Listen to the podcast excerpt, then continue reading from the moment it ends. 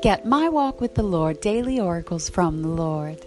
My Walk with the Lord is a personal journey through the garden of your heart with 365 biblical oracles of God to grow closer in your daily walk with Jesus. Finally, get the relationship with God you've always wanted. Visit mywalkwiththelord.com to buy the book now.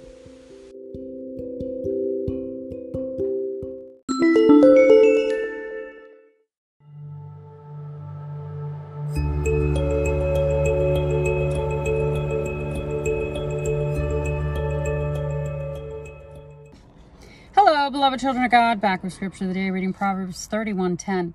Who can find a virtuous woman? For her price is far above rubies. Wow. You guys, a virtuous woman is one who keeps the commandments of God.